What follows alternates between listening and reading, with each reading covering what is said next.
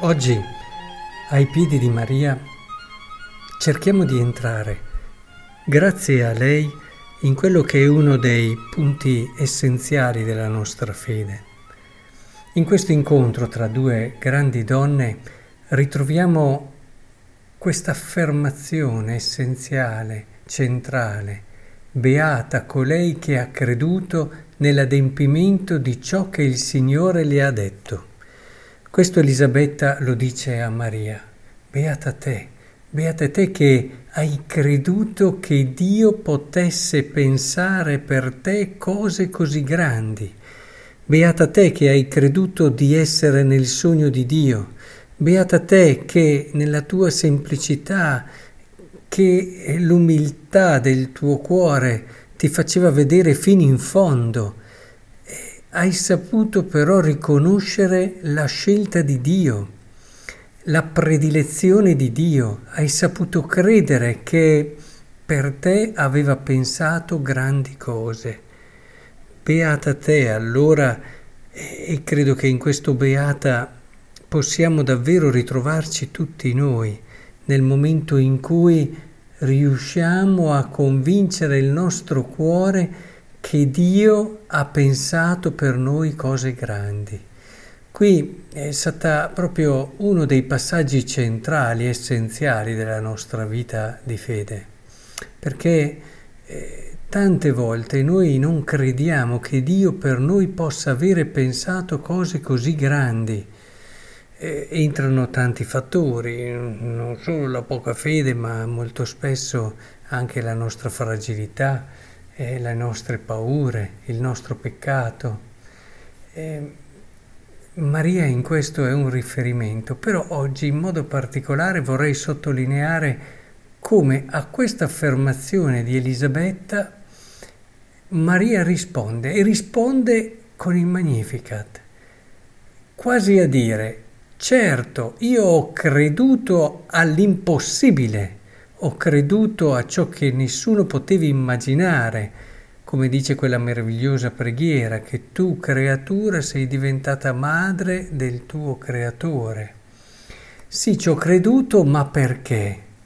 Perché c'è tutta una storia della salvezza che mi ha introdotto in questa follia di Dio per l'uomo.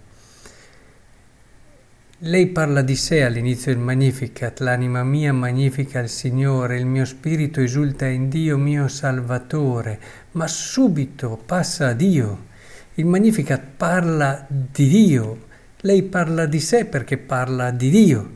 di Dio che ha guardato l'umiltà della sua serva, di Lui che ha fatto grandi cose,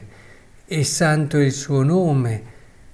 per quelli che lo temono, che ha spiegato la potenza del suo braccio, ha disperso i superbi nei pensieri del loro cuore, ha rovesciato i potenti dai troni, ha innalzato gli umili, ha ricolmato di beni gli affamati, ha rimandato, insomma, tutta, tutto quello che Dio ha fatto nella storia della salvezza. Entrare in questa storia di salvezza vuol dire entrare in questo cuore e diventare capaci di credere che Lui possa avere pensato per noi cose grandi. Quindi il collocare il Magnificat a questo punto non è un caso, ma è la chiara motivazione, il fondamento di questa fede. Io sì ho creduto, ma non è stato un credere sconsiderato, perché vedendo la posta in gioco si potrebbe anche pensare a questo ma se da una parte è vero, è una follia d'amore di Dio, dall'altra parte questa follia d'amore è come se io mi ci fossi già abituata, stando nella storia della salvezza, ripensando alle meravigliose opere di Dio, di tutta la storia della salvezza, è come se il mio cuore si fosse già aperto, quasi già lasciato convincere che Dio per me è capace di cose folli. Sì, ritengo che questo credere a, alle parole di Dio su di lei, che si adempisse ciò che il Signore le ha detto, eh, non fosse possibile senza aver abituato la propria mente, il proprio cuore, la propria anima alla follia di Dio, pregando con costanza ogni giorno sulla storia della salvezza. Per questo è evidente che una solennità come questa non può che convincere il nostro cuore che possiamo fidarci della parola che Dio ha su di noi. Possiamo fidarci. Maria è come se oggi ci prendesse per mano e dicesse guardami, guardami e guarda quello che Dio ha realizzato, guarda quello che Dio ha fatto in me.